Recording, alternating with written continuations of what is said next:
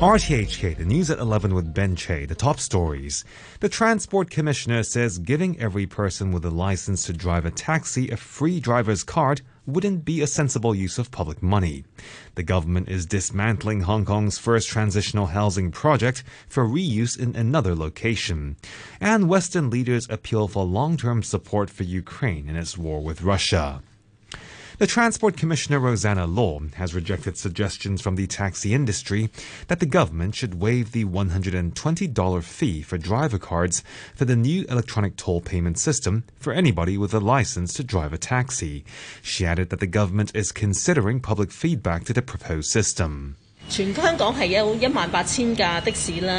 Kong has 18,000 taxis and around 40,000 active cabbies, but more than 200,000 people with a taxi driving license.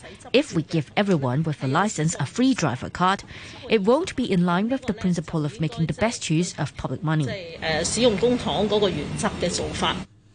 The government says it started taking apart a four-story building used as transitional housing in Sham Shui Po. It said the components will be reassembled and reused in Tai Po. The building, comprising 89 units, was the SAR's first transitional housing project using a modular integrated construction approach. During its two-year operation in Sham Shui Po, it helped improve the living environment for 175 residents. The government said it had been working to develop transitional housing to provide short-term housing for those in need. The Secretary for Commerce and Economic Development, Algernon Yao, says the government would prefer it if iCable Communications could avoid laying off staff and instead redeploy them within the company after it terminates its pay TV service on June the 1st. Western leaders have appealed for long-term backing for Ukraine in response to Russia's war.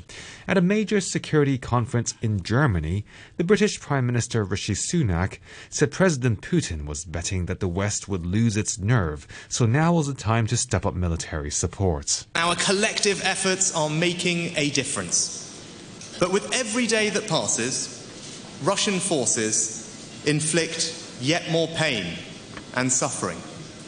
Now, the only way to change that is for Ukraine to win.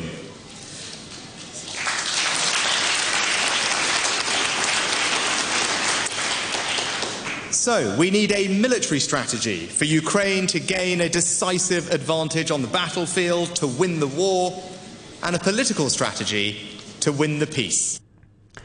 The European Commission President Ursula von der Leyen said the government in Kyiv needed more arms and ammunition in its fight against Russia.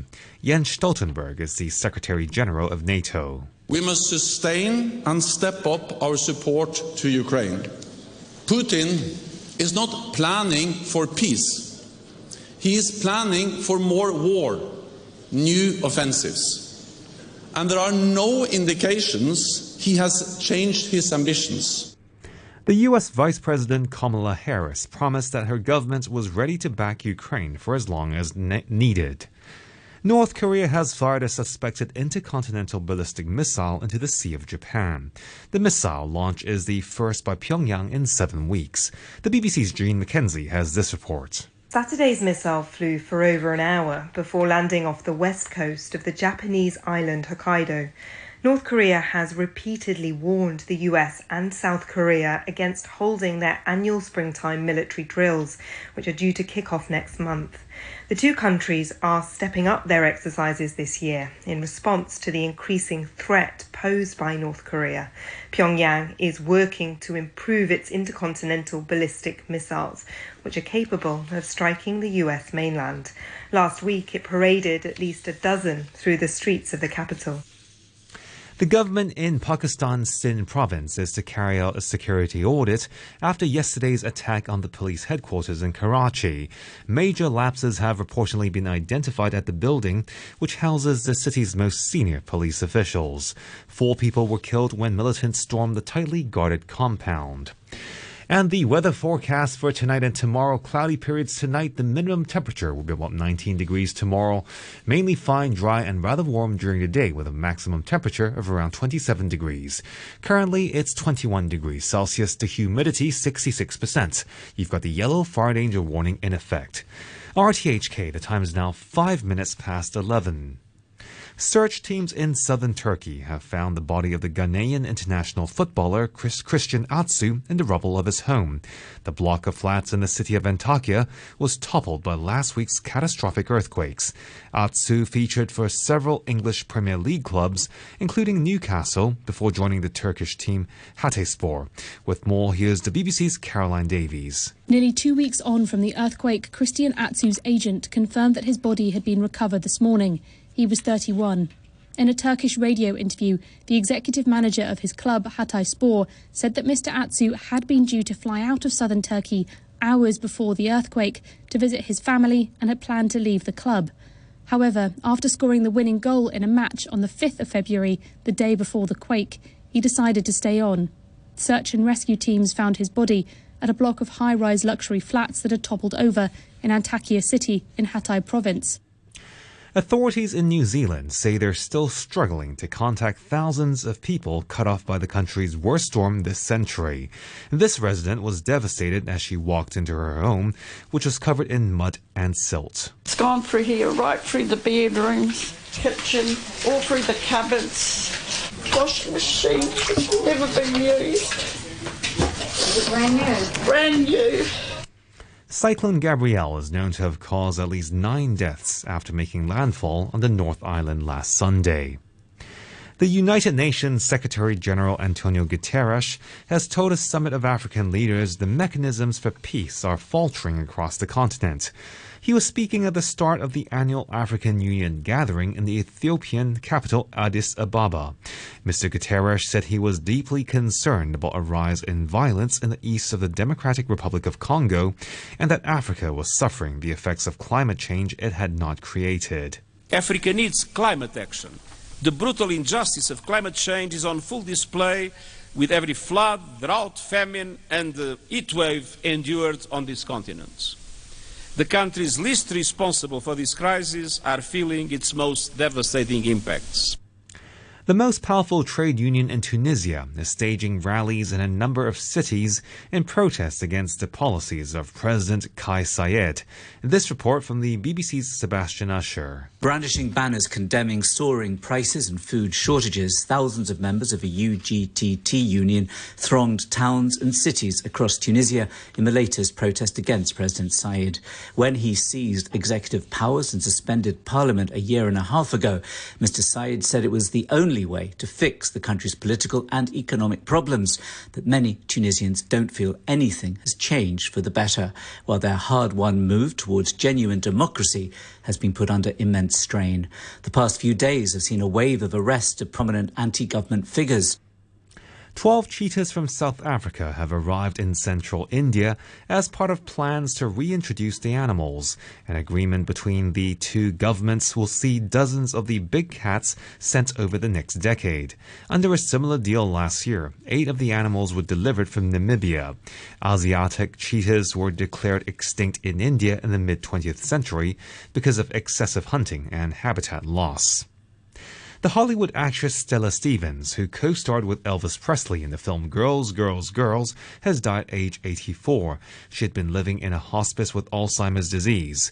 In 1963's The Nutty Professor, she played a student who caught the attention of Jerry Lewis's socially awkward university lecturer. Can I be of any assistance, Professor Kell? Oh, thank you, Miss Purdy. Why don't you call me Stella, Professor? And in sports, Arsenal have gotten their stuttering Premier League title pushback on track with a thrilling 4-2 win at Aston Villa to move back to the top of the table thanks to 2 goals in injury time. with the game looking set for a 2-all draw.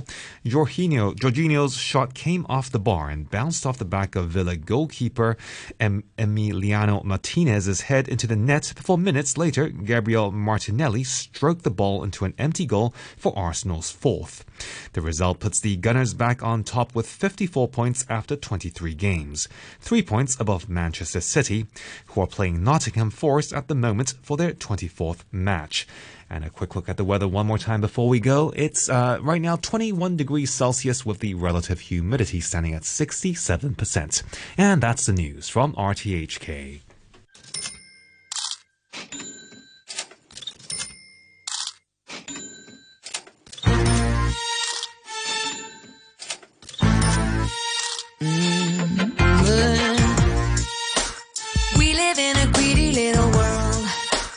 Teaches every little boy and girl to earn as much as they can possibly, then turn around and spend it foolishly. We created us a credit card mess. We spend the money that we don't possess. Our religion is to go and blow it all, so it's shopping every Sunday at the mall. All we ever wanted more, a lot more than we had before. So take me to the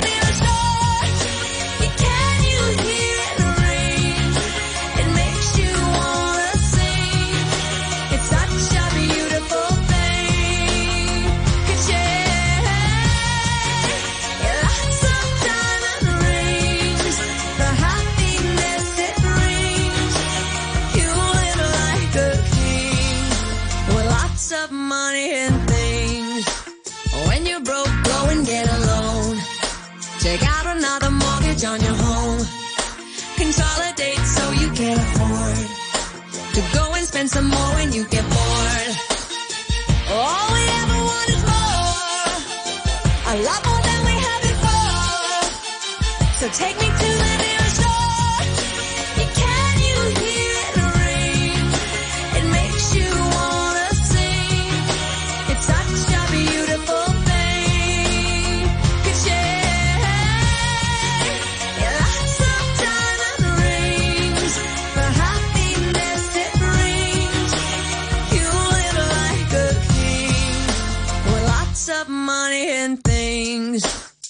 Let's swing. Dig deeper in your pocket. Ooh. Yeah.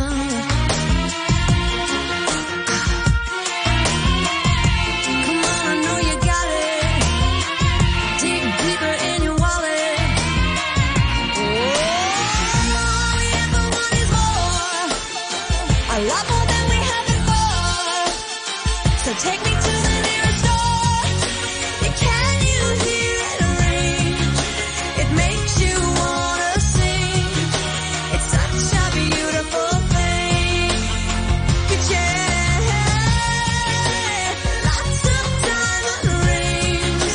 The happiness it brings. You live like a king with lots of money and things. Can you hear?